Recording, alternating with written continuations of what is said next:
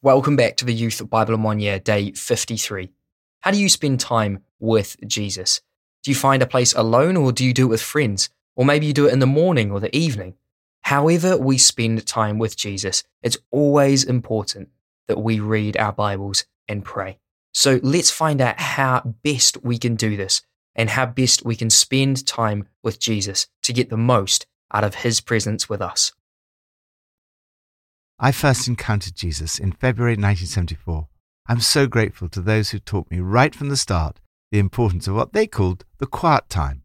The old fashioned expression, the quiet time, meaning time set aside to read the Bible and pray, probably has its origin in the words of Jesus in today's New Testament passage Come with me by yourselves to a quiet place.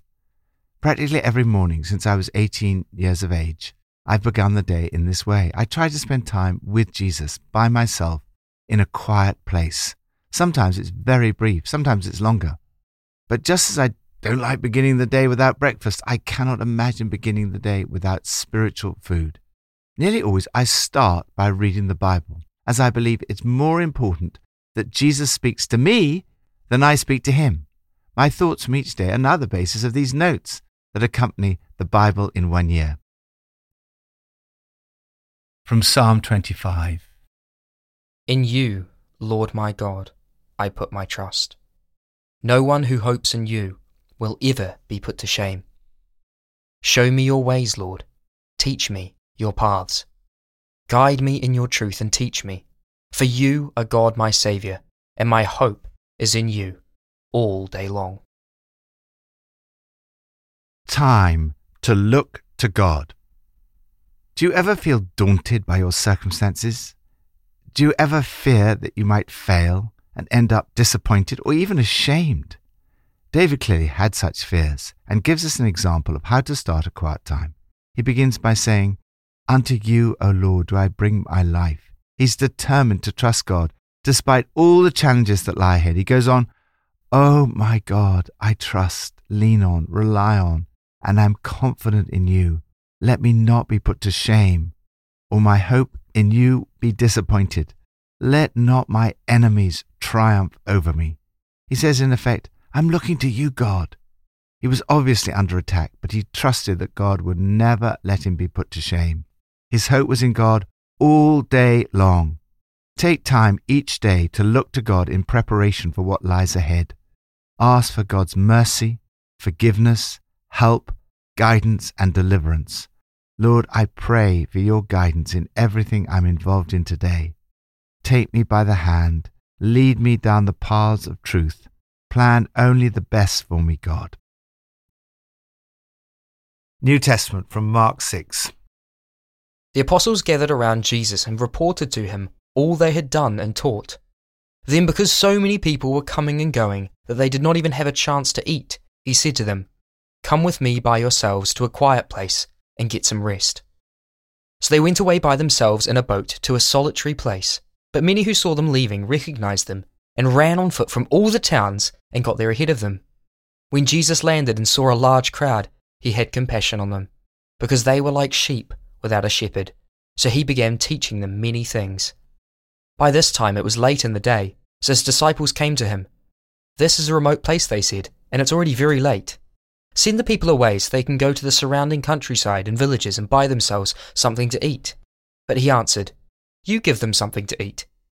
Then Jesus told them to make all the people sit down in groups on the green grass. Taking the five loaves and the two fish, and looking up to heaven, he gave thanks and broke the loaves. Then he gave them to his disciples to distribute to the people. He also divided the two fish among them all. They all ate and were satisfied. The number of men who had eaten was 5,000. Immediately, Jesus made his disciples get into the boat and go on ahead of him to Bethsaida, while he dismissed the crowd. After leaving them, he went up on a mountainside to pray.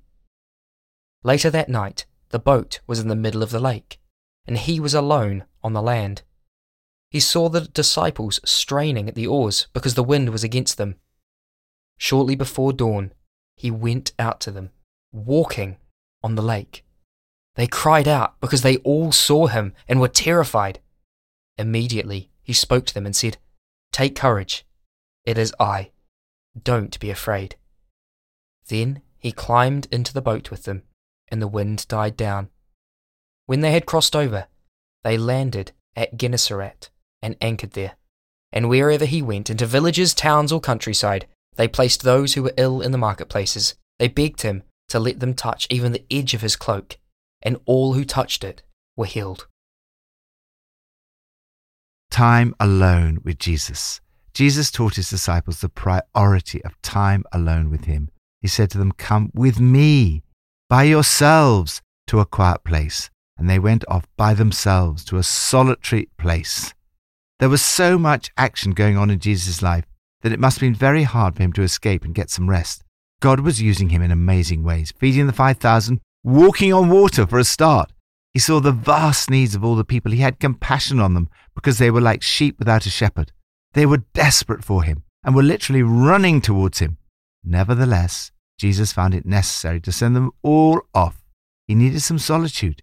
He climbed a mountain to pray. He prioritized his time alone with God. Prayer and action go hand in hand. The activity comes out of the relationship. Jesus had compassion on them. The word used is the strongest word in the Greek language for pity. His heart broke. Jesus was constantly developing and encouraging the disciples in their ministry. He did not merely feed the 5,000 miraculously by himself. He said to them, You give them something to eat. Sometimes I feel daunted by the ministry God has given to me. Often I feel I have little to offer the people I'm called to serve. I take great comfort from this passage. Jesus can do a lot with a little. If you offer to Jesus the little you have, he can multiply it and meet the needs of all the people. Jesus was efficient, organized, and practical.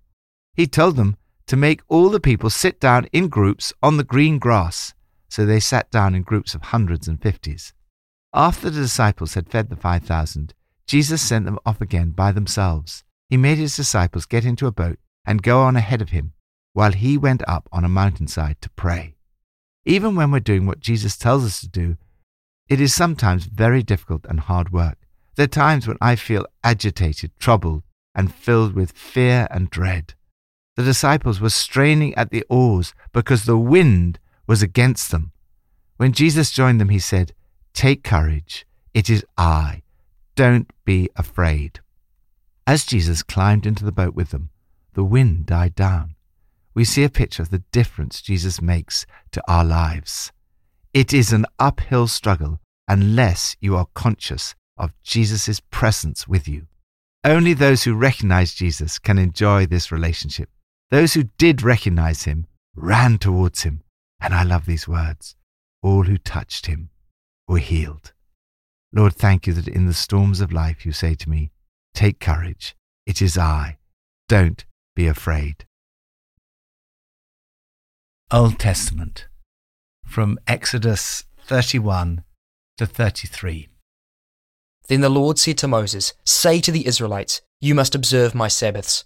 This will be a sign between me and you for the generations to come, so that you may know that I am the Lord who makes you holy. For six days' work is to be done, but the seventh day is a day of Sabbath rest, holy to the Lord. Then the Lord said to Moses, Go down, because your people, whom you brought up out of Egypt, have become corrupt. They have been quick to turn away from what I commanded them, and have made themselves an idol cast in the shape of a calf. Time to receive help from God. Part of the reason Jesus wanted his disciples to come away was to get some rest. We see in this passage the importance of rest and refreshment. Look ahead at your schedule and make sure you put these times in as a priority. Time alone with Jesus includes listening to him. The main way in which we hear Jesus speak to us is through the Bible. It is often when I fail to spend time alone with Jesus that I more easily succumb to temptation or feel afraid. In Exodus 32, we see that however much God has done for us in the past, we so quickly forget and doubt Him, and as a result, fall into sin. They have been quick to turn away from what I commanded them. The initial cause of their idolatry was a lack of patience. They did not wait for God's timing. The fact that God takes what we consider to be a long time does not mean that he's not at work. After the people had made a golden calf as an idol, it was the prayer of Moses that averted total disaster. By the power of prayer, it's possible to change the course of history. Aaron was held responsible for the idolatry. What did these people do to you that you led them into such a great sin? Actually, Aaron simply followed popular opinion. It was the people's idea which he'd put into action. Yet in God's sight, he was still the leader. He should have stood against them rather than allowing himself to be persuaded to lead them into sin.